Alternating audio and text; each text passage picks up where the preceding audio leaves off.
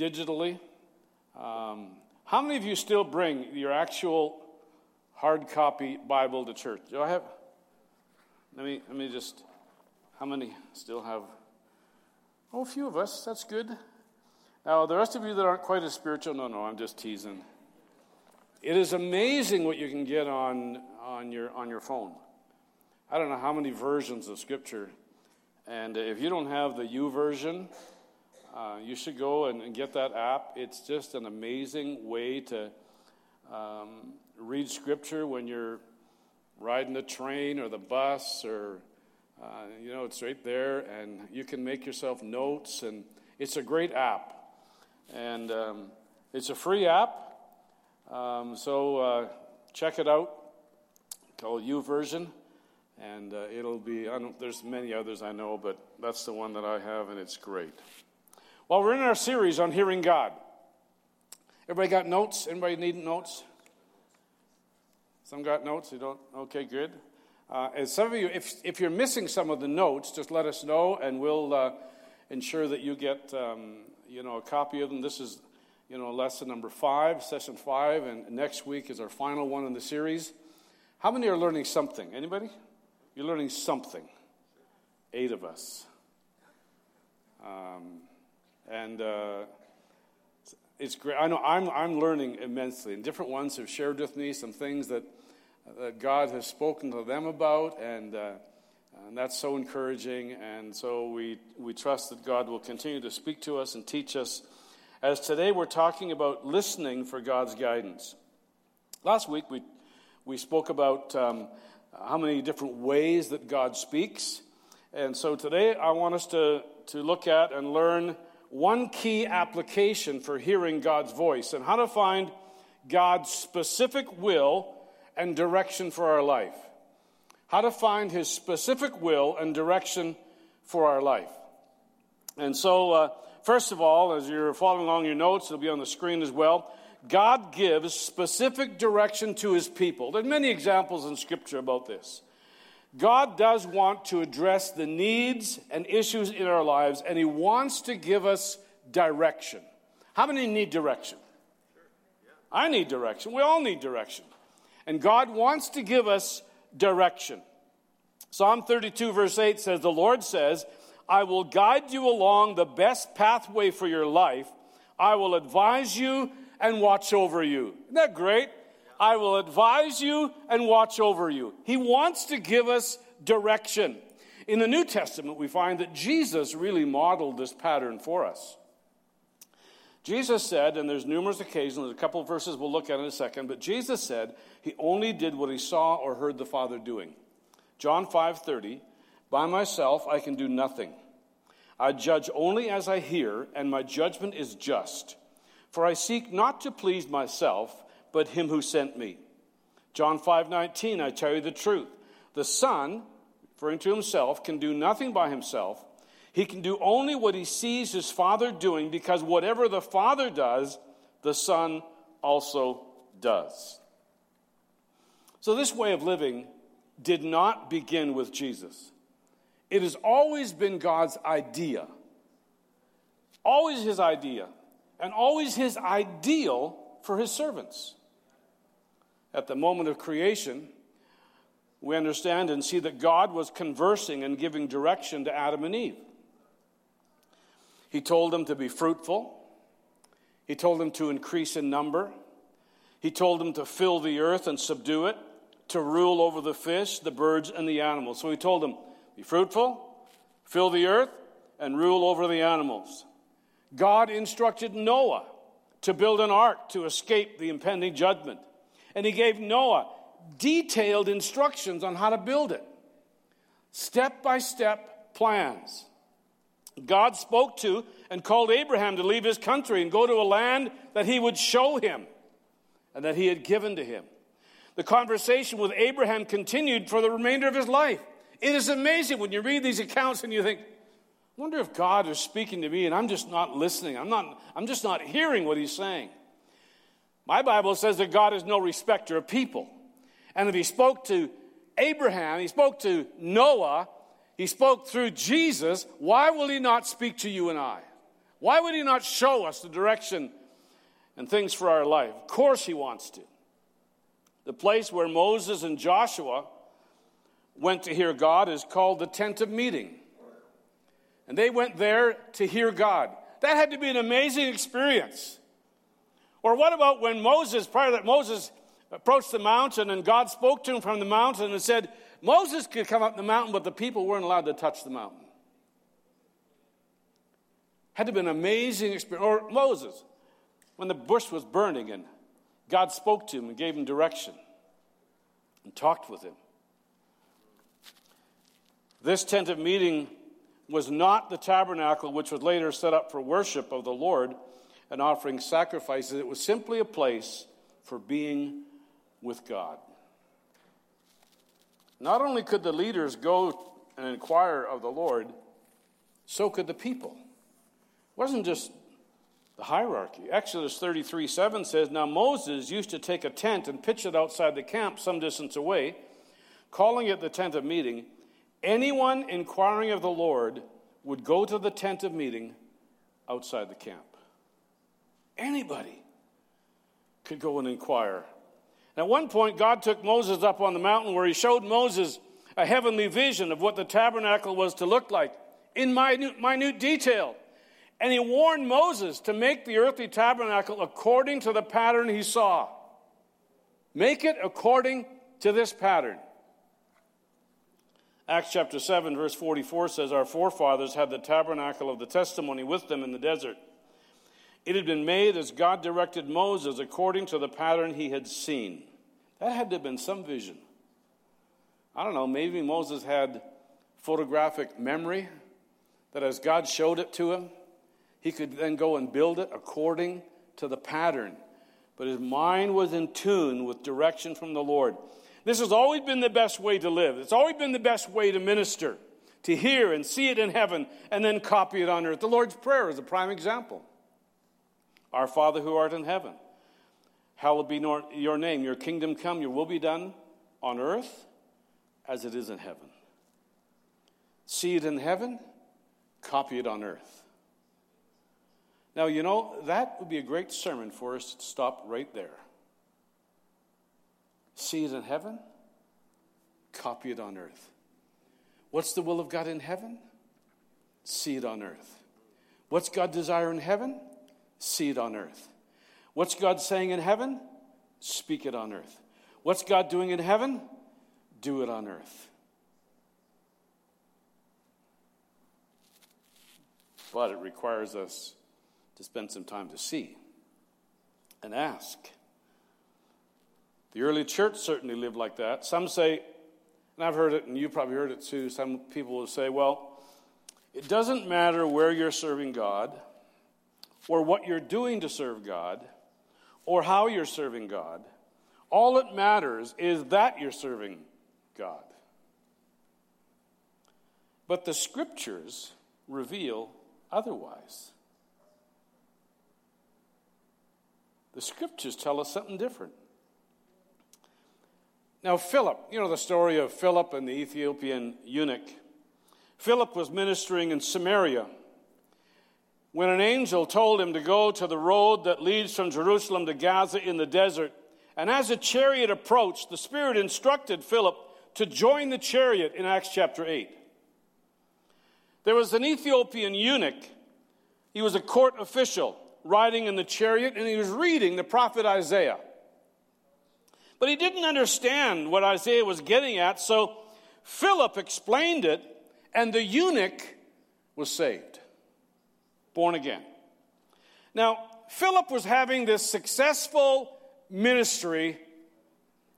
Why would he leave a successful evangelistic campaign to go and reach just one? People were getting saved. He was having a great campaign. Why go to reach just one? Because God said, leave that meeting and go here. Leave that and go here. If it didn't matter where you're serving God, or what you're doing to serve God, or how you're serving Him, then Paul should have been able to preach the gospel when and wherever he pleased. If that was the case, when Paul took a trip to Macedonia, if it didn't matter where you're serving or what you're doing or how you were serving God, then it shouldn't have mattered where Paul preached either. But in Acts chapter 16, verse 6 says Paul and his companions traveled throughout the region of Phrygia and Galatia, having been kept by the Holy Spirit from preaching the word in the province of Asia. Having been kept by the Spirit from preaching the word in the province of Asia. When they came to the border of Mysia, they tried to enter Bithynia, but the Spirit of Jesus would not allow them to. So they passed Mysia and went down to Troas. During the night, Paul had a vision of a man of Macedonia standing and begging him, Come over to Macedonia and help us. After Paul had seen the vision, we got ready at once to leave for Macedonia, concluding that God had called us to preach the gospel to them. Twice the Holy Spirit told Paul and the team not to go to the places they felt that they should go to. And then at night he gets a vision, they go to Macedonia. Now, was it wrong to preach the gospel wherever they wanted to go? No. Wasn't wrong. They could have gone there and maybe, they, maybe many people would have come to faith in Christ. Maybe churches would have been established. Maybe they would have never gone to Macedonia. Wasn't wrong. It's not wrong to serve God how you feel and where you feel and whatever you're doing to serve Him. But it's interesting to note that here there was a Jesus forbidding them to go, the Holy Spirit saying, Don't go there, but go here. In fact, God directed an entire church when they were fasting and praying. An entire church. Acts 13. While they, the church at Antioch, were worshiping the Lord and fasting, the Holy Spirit said, Set apart for me Barnabas and Saul for the work to which I've called them. Then, after fasting and praying, they laid their hands on them and sent them off. Friends, Isaiah prophesied that a day would come when people of God would be guided by his voice.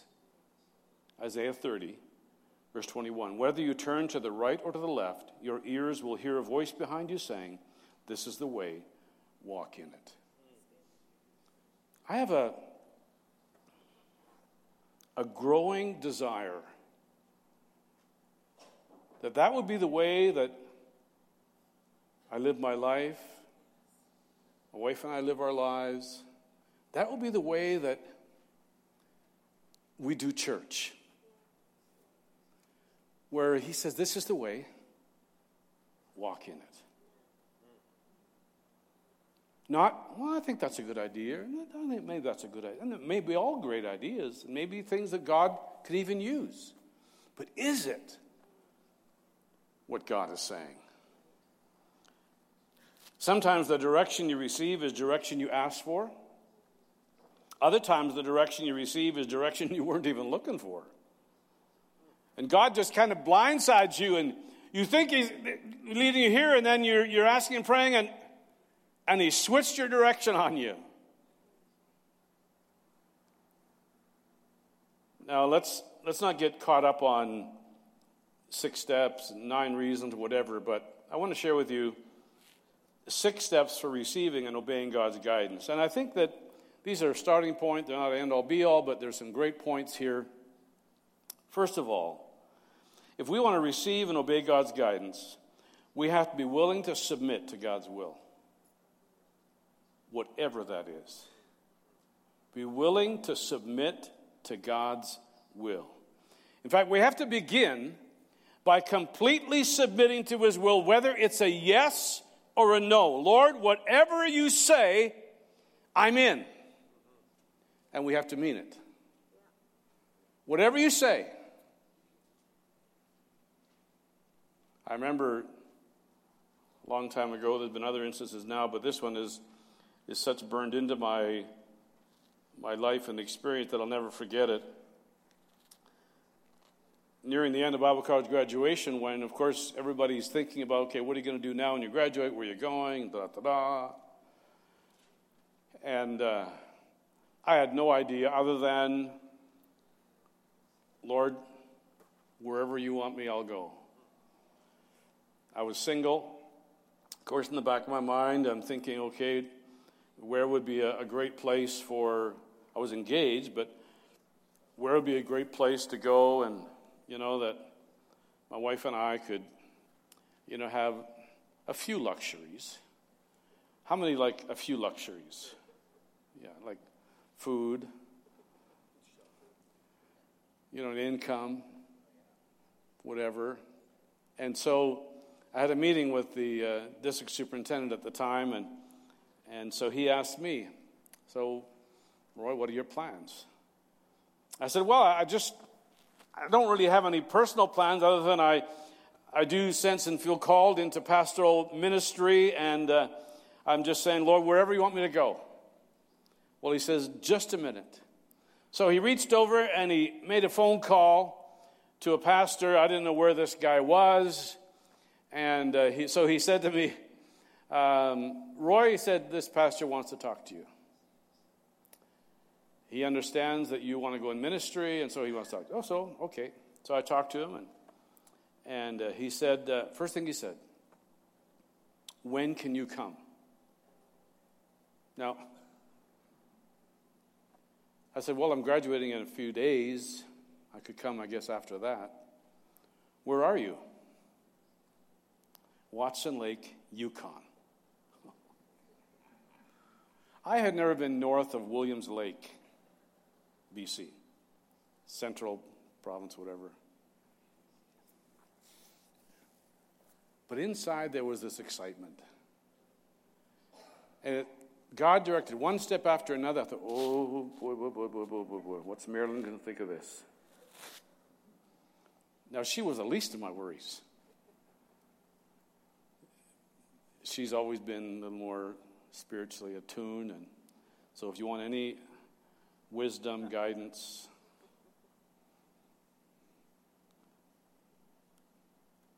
Watson Lake, Yukon.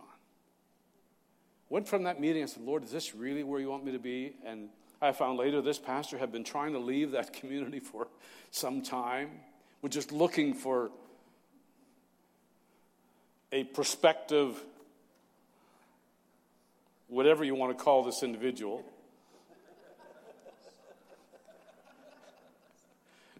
and I headed out in my 1956 Dodge, uh, Ford Fairlane. Should have been a Dodge, but it was a Ford. Lime green, chrome wheels, racing tires, and I'm heading to the Alaska Highway. Nothing but dust. There was a few times I said, Lord, is this really where you want us to go and start our married life? Because this was in May, we're getting married in August. And every time, yes, yes, yes. And there was a whole bunch of circumstances God just, and I'll share later how He confirms and how all it works. But the first thing we have to be willing is to submit to His will. Submit to God. Begin by completely submitting. If within we really do not want God's guidance for our lives, then no matter what we may say, we will position ourselves before God in such a way that His voice is going to be filtered out or we'll twist His voice to our own purpose. If we're not willing to obey whatever He says, we're going to maneuver and work it so that it fits what we think He's saying. And the fact that so few ask God for guidance when they're not in trouble. Hey, we all ask when we're in trouble. But the fact that so few of us ask when we're not in trouble or needing to make a big decision is indicative that most people don't really want God to be in control of their life. We don't ask Him. Or when we're in trouble, we ask Him. When we need to make a decision, when we ask Him. But when things are going well and everything's kind of, you know, fitting into place, we don't ask. Until one day we feel a headache or we feel something, and oh, God.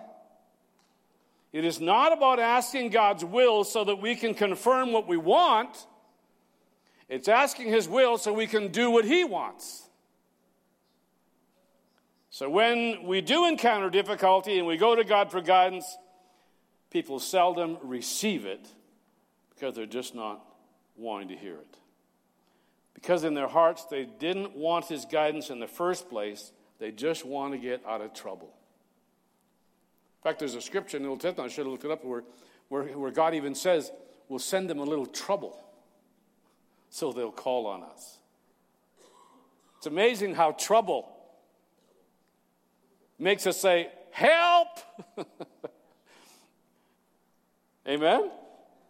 So we submit to God's will. Secondly, we receive a personalized word. We talked about that before, the rhema. But we receive this personalized word. We receive the what. This is the rhema word or message to you. And you ask the question, is this what you want me to do?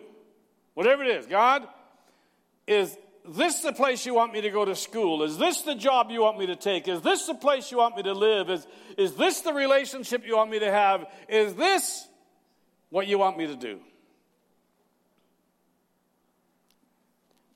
Many believe that open and closed doors are all that is needed to discern God's will. That is not true. To live your life, this is an open door, I'm going to go through it, that one's closed, I'm not going to go through it. To live your life that way is not biblical. It's not. Just because the door is open doesn't mean God wants you to go through it. Example Paul and Silas in prison, and the door is spring wide open. Aha, we're free. And they choose to stay. Because the plan and the will of God was, even though the door was open, to minister to the jailer and his family. But only a Rhema word could keep them from going through such an open door of opportunity. Just because the door is closed doesn't mean God doesn't want you to go through it. Sometimes He wants to break down the door and show His power and glory through it. The doors of Jericho were shut, but God brought the doors and the walls down with devastating power. Just because the walls were there didn't mean this wasn't the promised land and the will of God. When the disciples saw the huge crowd was hungry and tired, they urged the master, said, Send them home. Instead, he responds, You feed them. you feed them. With what? Just because the door had closed didn't mean that God didn't intend to open it. I remember years ago, circumstances and everything it was against this church purchasing this land. We had no money, we had no approval from the powers that be that we could ever construct anything on this property. And God opened the door. Incredibly, and that's a story in itself. God incredibly opened the door. When we went to use one of the old buildings as an office, we started to use it. and then the powers that be came and said, You can't use it. You don't have the proper zoning.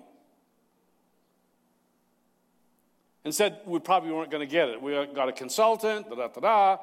We got the approval. Then you can't build a church on there because it's going to be an LRT land at some point in time. And God opened the door. And here we are.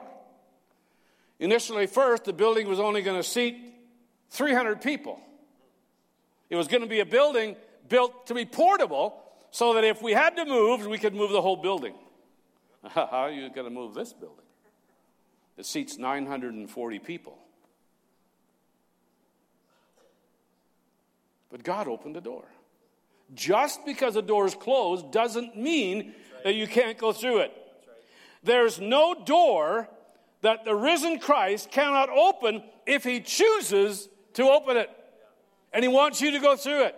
Doesn't matter what the difficulty is, doesn't matter what the hurdles are. If He chooses to open the door and to lead you through it, go for it. Go for it. When can we expect God's answer for guidance? Sometimes immediately. Often you may receive an answer or direction as soon as you stop to intentionally listen. You're praying and asking, and so you stop to listen. Now, there's a discipline. Stop to listen. Something our parents tried to teach us. You stop and listen. It's an experience that we've been having here for the last number of weeks here. And when the message is over, we stop to listen. God, what are you saying to me? What are you desiring to speak into my life? But in order to listen, we have to wait. Sometimes when people don't get an answer immediately, they panic and take matters into their own hands. Check out what happened in the Old Testament when Abraham did that. An ongoing conflict ever since. He didn't wait for God's answer. That's what Saul did when Samuel didn't show up immediately. When Samuel the prophet didn't show up, Saul decided, okay, I'm going to offer the sacrifice. Can expect an answer too when you remain in persevering prayer. God wants to silence ourselves and for us to wait on Him. I think sometimes God is just trying to test our hearts, as He did with Saul. And other times, God may change the desires of our heart in those times of prayer. Have you ever had that when you're praying and you really sense this is what God wants you to do? And while you're praying it, He changes the desires of your heart changes you. Or he may give you additional insight into the situation that you're praying about, either directly or as we listen in prayer, or through the circumstances that develop as we're waiting on him. It's interesting. Sometimes we as Christians think that everything's going to go real easy.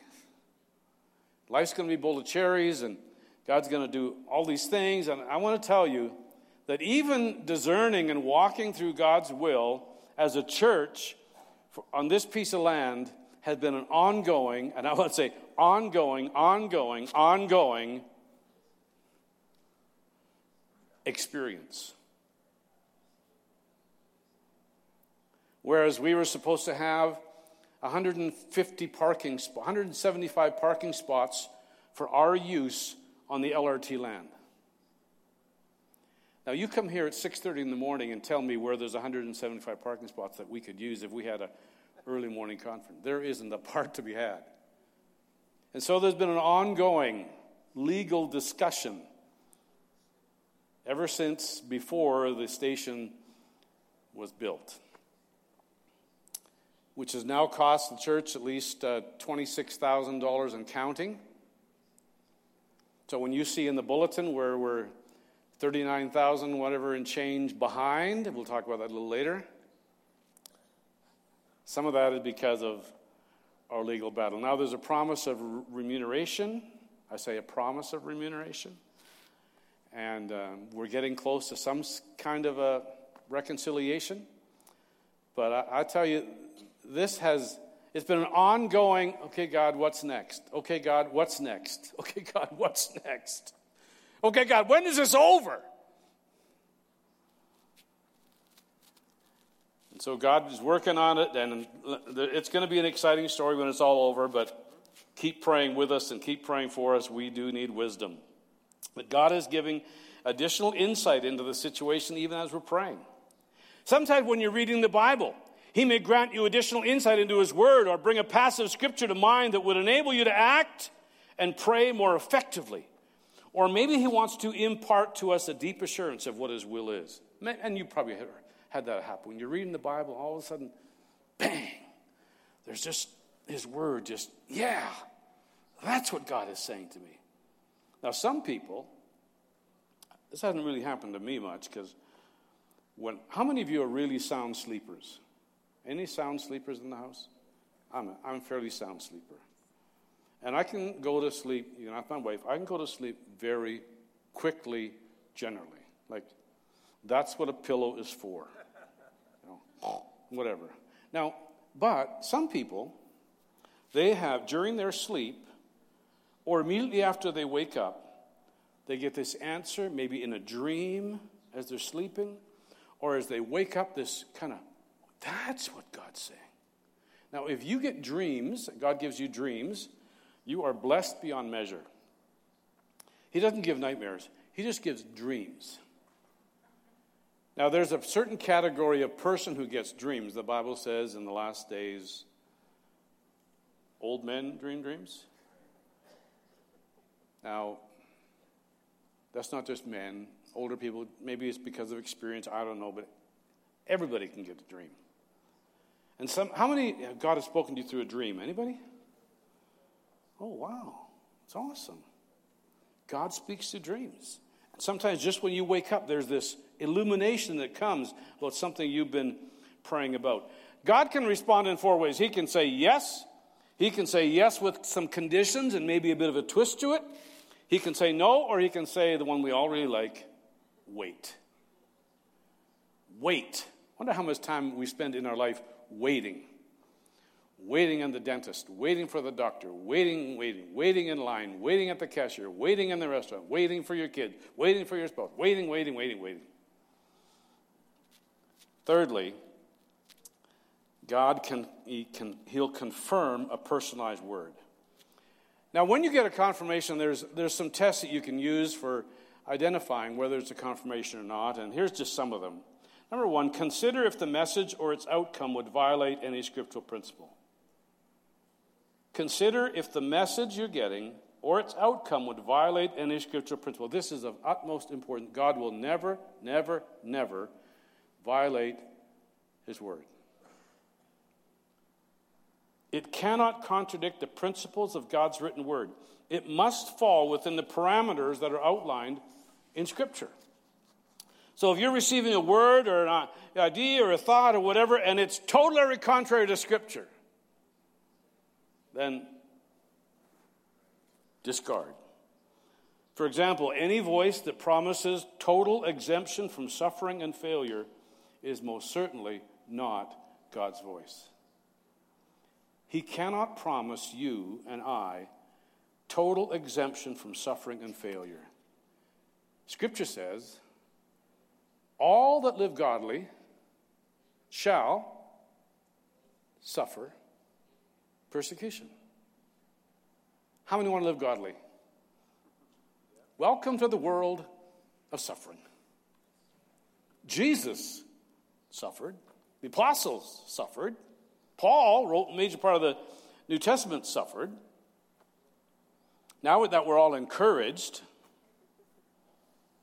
but the Word of God does not come just to lead us out of trouble or to make life easy, though sometimes it does. Sometimes it does. It didn't work for Jesus. The Bible says it doesn't work for you and I either. It means that those who wish to hear the still small voice of God must spend a lot of time in the Word. Now, he said, I'll never leave you or forsake you. So, whatever we're going through, He has not abandoned us. He's right there. He's right there to strengthen, to sustain, to lead, to guide, as he said, out of the valley of the shadow of death, through the valley. We don't stay there. We understand his abiding presence and his power. Also, we need to reflect on the tone of the word or the message. Does it bear the distinguishable tone of God's voice or that of the enemy? For example, Though God will point out sin to us, he does so with conviction, with love, with hope, drawing the sinner to himself and to repentance. He does not do it with condemnation. If you're feeling condemnation, that's the enemy. I mean, Satan loves to point out our sin. I we know that's true? He loves to point out our sin. But he does so, and he does it with condemnation, hoping to discourage us to a point where we simply give up and we don't feel like it's worth continuing on. Or if the voice brings agitation versus peace, then it's coming from the enemy. When God's voice asks you and I to do something difficult, it brings with it this quiet confidence. I remember my first meeting at City Hall. I was scared, I was nervous. I knew nothing about um, bylaws. I knew nothing about land use. I knew nothing about what's right, what isn't right. I had to go to City Hall so many times and say, I'm sorry. And it was amazing how forgiving they were. Oh, that's okay. Well, then I, I, I learned a trick. It's always good to say, You're sorry. Now, I, I this is going to be on the internet, so let me make this confession. Sometimes my motive wasn't totally pure. But I knew if you said you're sorry, they would give you a break. I was sorry, but I learned a lot in saying you're sorry. And you probably have learned a lot in saying you're sorry. If you haven't learned, maybe you're not saying sorry enough. Even when God's voice asks you to do something difficult, it brings this quiet confidence. And I had this quiet confidence, even though I was petrified and intimidated and, and uh, felt that way with, with city officials because they had the power and I didn't, and all those kind of things that go through your head. There was this quiet confidence. If it brings confusion and anxiety, it's from the evil one. Does it stroke your ego? Then it's not from God. Such things have to be immediately rejected as the lies of the enemy. God is not about stroking our egos. You need to ask yourself if the word is recurring. Some of you, you sense God saying something to you, and then it recurs and recurs and comes again. A recurring thought is often an indication of God speaking. Remember Samuel? God called Samuel three times, and finally Eli said, Samuel, the next time you hear it, it's God calling you. So there's this recurring word that comes. And many just let those thoughts collapse, and then God looks for someone else to stand in the gap. I remember the story of um, evangelist uh, Reinhard Bonnke. He told us a meeting we were at where, that he had, uh, God had asked him to do something, I forget even what it was, in, in Africa and go to Africa, whatever. And God, he told God, I can't do that, I can't do that. And God specifically told him, You don't go, then I'm going to find somebody else to go. And so he went. Amazing ministry on the continent of Africa. Now he's handed over to another, another guy and da, da, da, whatever. But God may look for somebody else. Fourthly, ask for confirmation. Ask for a sign in your Bible meditation. Now, some people think, you ask God for a sign, that's a lack of faith. Listen, Gideon asked for additional confirmation. The Lord asked Gideon to lead Israel's army against the mighty Midianite army. Now, this will encourage you. So, Gideon, first God said to him, But you got to send 22,000 soldiers home. What? 22,000 home? And then later he said, Now you got to send another 9,700 home, and you're only left with 300. That left 300 soldiers to fight the enemy, the Midianites, who were multitudes. So Gideon asked for a sign. Wouldn't you? I mean, yeah. Gideon asked for a sign. When he returned with his offering of bread and meat, the angel of the Lord instructed Gideon to place them on a rock and pour out the broth. Then the angel of the Lord touched the offering with the tip of his staff, and fire flared up from the rock, consuming the bread and the meat. Now, that might have been enough sign. Okay, I'm with, I got it, God. But then Gideon asked for another two part sign. If there's dew just on the fleece and it's dry on the ground all around, okay. Then he asked for another. And then if it's now if it's the fleece is dry but the ground all around is wet, okay, I'm going to take it as a word from you. And that's what happened. But then God says, okay, Gideon, I'm going to give you one more sign. God wasn't upset that Gideon asked for a sign. God said, I'm going to give you another one. And so God says to Gideon, if you're afraid, go down to the camp with your servant Purah to eavesdrop on what they were saying. And then you're going to be encouraged to attack. And they went down, and the army down there was petrified about Gideon's army. So he was encouraged to attack. And of course, you know the story. You read the, you've read the story, and you know the outcome where they won. God gives them another sign. Ahaz Isaiah 7, verse 10, the Lord spoke to Ahaz Ask the Lord your God for a sign. Get that? Ask the Lord your God for a sign, whether in the deepest depths or in the highest heights. And Ahaz said, I will not ask. I will not put the Lord to the test. Isaiah said, Hear now, you house of David, is it not enough to try the patience of men? Will you try the patience of my God also? In this case, God is angry with Ahaz, who wouldn't take God up on his offer to receive a sign. God offered this. It wasn't a lack of faith to ask for a sign. Friends, the bigger the decision, the greater the need for confirmation. God didn't chastise Gideon for that. In fact, God offered Gideon additional confirmation Gideon hadn't even asked for. When wishing personal confirmation, simply ask God, Do you want me or do you want us to do this? And then expect to receive such confirmation in your scripture meditations and reading and prayer. When you ask for wisdom, expect to receive wisdom. When you ask Him a question, expect to receive. Sometimes there's a sensation or a feeling as the Spirit operates upon your spirit. We talked about that last week. Also, we can receive wise counsel and advice. Scripture instructs us to seek for advice or counsel. Proverbs 12 15. The way of a fool is right in his own eyes, but a wise man listens to advice. This can be a way that God confirms what we sense we're hearing from Him. There's nothing wrong with asking, you know, godly people you know and trust for advice and what they think when you're facing some decision or whatever.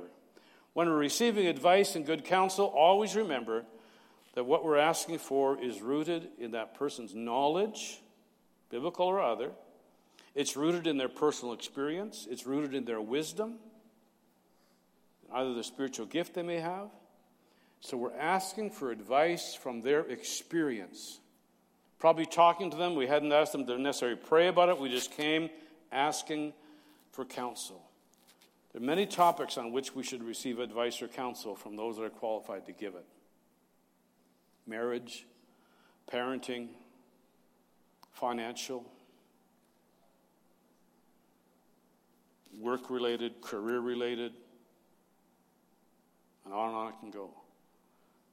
We don't have to know everything, but sometimes it's good to know somebody who knows what we don't know. And they've had some experience to draw on. There's many topics on which one should receive advice or counsel. Another thing, we can receive confirmation through others. What is meant by this is that another person receives something in listening prayer concerning a decision we need to make. Maybe you asked a friend or a spouse or, or somebody to pray about a certain thing, and, and they receive something from the Lord, and so they, receive, they give you this confirmation. Now, friends, I'm saying they give you confirmation. God is not rude that He won't talk to you and I. But there's others that can also give us confirmation of what God is saying to us. Wise counsel is generally more reliable than confirmation because it's based on something more concrete like knowledge, experience, and wisdom, while confirmation can be highly subjective. Important, but subjective. But once the limitations are understood, confirmation can be a very valuable means of testing for this reason. Those you choose to give, who you choose to give you confirmation, they should love God. They should be wise. They should have a track record of hearing God accurately. And those are the ones you turn to. Don't simply look for someone who will tell you what you want to hear. I've known people, they'll go from church to church, pastor to pastor, to wait till they hear what they want to hear. Okay, that's what I want to do.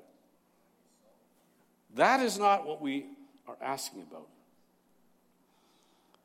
If members of Christ's body are hearing the same thing, it's a good indication that God is speaking. Also, we can see if the circumstances point in the same direction. While praying and discerning God's guidance on a major issue, you can write down the pros and the cons and see what di- direction the circumstances seem to be pointing towards. Sometimes, in doing that, you'll sense the Spirit giving you additional assurance that He is in what you think He may be guiding you to do. If you receive something you ask for, even while you're still praying or shortly after, that's wisdom.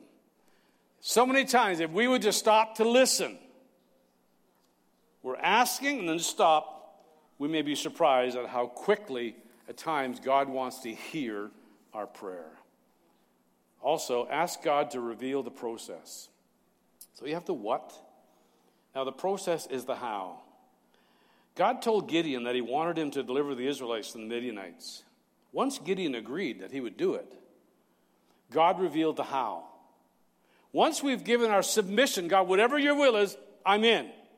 Okay? Whatever it is, I'm there. Then God revealed the how, the process that he wanted Gideon to deliver Israel with 300 men. I am thinking that if God would have said, Gideon, I want you to take the Midianites out, and I'm going to give you 300 men to do it. I'm wondering you're going to say, just a minute, you got the wrong turkey.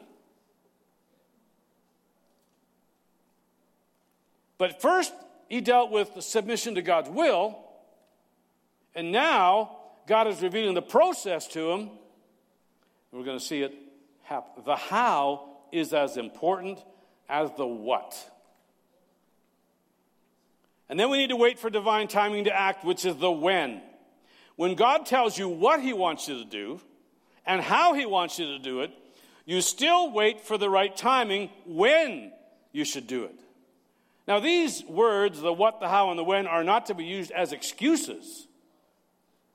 But we need to understand that we need to hear God specifically on each one of these words.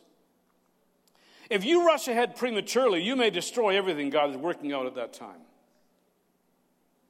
Timing is critical. Most difficult thing for believers to do is to wait. Wait. Sometimes it's difficult for young couples, newly couple, married couples to wait to get new stuff, to wait.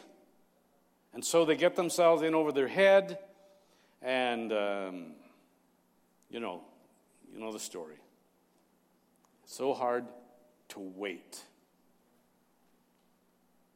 Wait for divine timing. And lastly, obey the personalized word. Friends, you can't doubt in the dark what God has shown you in the light. Don't doubt in the dark what God has shown you in the light. James tells us if any of you lack wisdom, he should ask God, who gives generously to all without finding fault. It'll be given to him. But what he asks, he must believe and not doubt, because he who doubts is like a wave of the sea, blown and tossed by the wind. That man should not think he will receive anything from the Lord. He's a double minded man, unstable in all he does. Friends, we have to act on our rhema. We have to move in faith we have to obey. When God says something, we got to do it. Doesn't matter if the door's open or the door's closed. When God says, move, we move. When God says it's time to make that decision, when God says it's time, then do it. When God wants you to go somewhere and see somebody, go do it. God wants you to call somebody, go do it. God wants you to shut your mouth, do it. God wants you to spend some time in prayer because He's got something He wants to show you, then do it. Submit to God. Those are probably the, the bookends of this whole thing. Submit totally to God and obey. Submit totally and obey. God has so much for us. So much so much for us. Where is it that God is wanting you to submit today?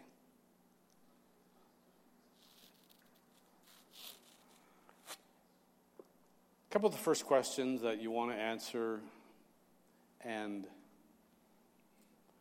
we're going to give you just a couple of minutes. I know we've been trying to go a little longer, a little longer, a little longer, but this sense, we're just going to be a few minutes. And notice the questions here. One is sort of um, different than the other, but first one is Has God ever given you some type of direction before? Explain. And there in your notes, has God ever given you something, some type of direction? Explain. The second question have you ever received direction in response to a specific question you asked God for? Direction in response to a specific question you ask God for.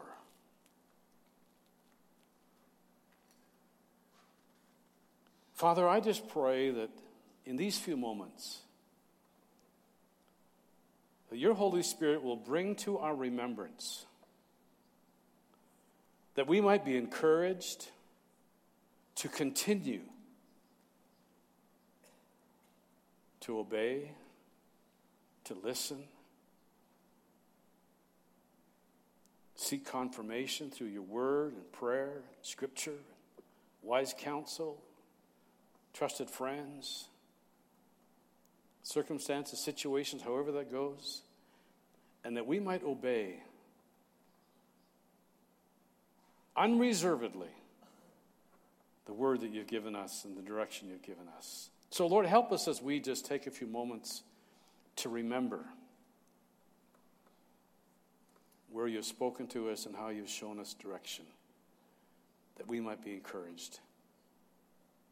In Jesus' name. So take a couple minutes and answer those two questions. And, and while you're writing, I just want to be praying for you that the Holy Spirit will bring to your remembrance. Now, if there's nothing you can totally remember or sense, whatever, then that's okay. Don't be down about it. This is the right place to be if that's the case. If that's the situation where you're at, where you can't totally remember anything, whatever, to answer those questions, that's okay. Then maybe God wants to tell you specifically from now on how he wants to lead you. But let's be open to what he says. And, and I'll be praying for you as you just write and allow God to speak to you in these few moments.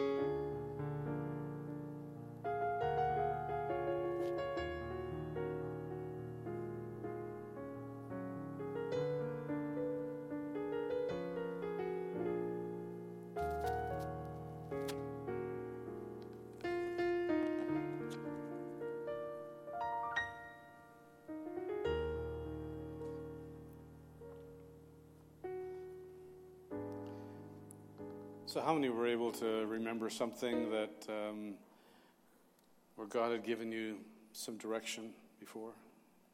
Awesome. Next question, I think, is probably best done at home because it's a little longer, and then you can check the homework out as well. But where you ask God to begin to give you direction for one of the following areas in your life. Maybe it's the assurance of salvation or your walk with God, or maybe it's your kids' extracurricular involvement. What should or shouldn't they, how much should they be involved in? Maybe spiritual growth of your kids, things to pray for, actions to take as parents, what to do on your time off, what about your finances, fasting, exercise, and eating, healing, evangelism, devotional life, your ministry calling and gift deployment, development, ministry involvement, marriage, other relationships, family, work, neighbors, scheduling, amount being done, or strategies for greater efficiency and effectiveness. You know God's interested in every area of your life business, career, work, for the region, our country, our world. Maybe some scripture questions where you want to understand something from the Word, and then ask God to give you confirmation about that. And then maybe share briefly with somebody what you got and have them pray with you over what God is showing you. Begin, begin, let's begin to learn to ask God about everything. Just like you would ask your friend or your spouse or your parents or your siblings or whatever. Ask Him. He wants to talk to us. He wants to talk to us, wants to share with us about our life. We're going to receive our morning tithes and offerings. And. Um, I know we do scripture and declaration. I'm going to dispense with that this morning. Um, but after the offering, uh, our tithes and offerings, I want to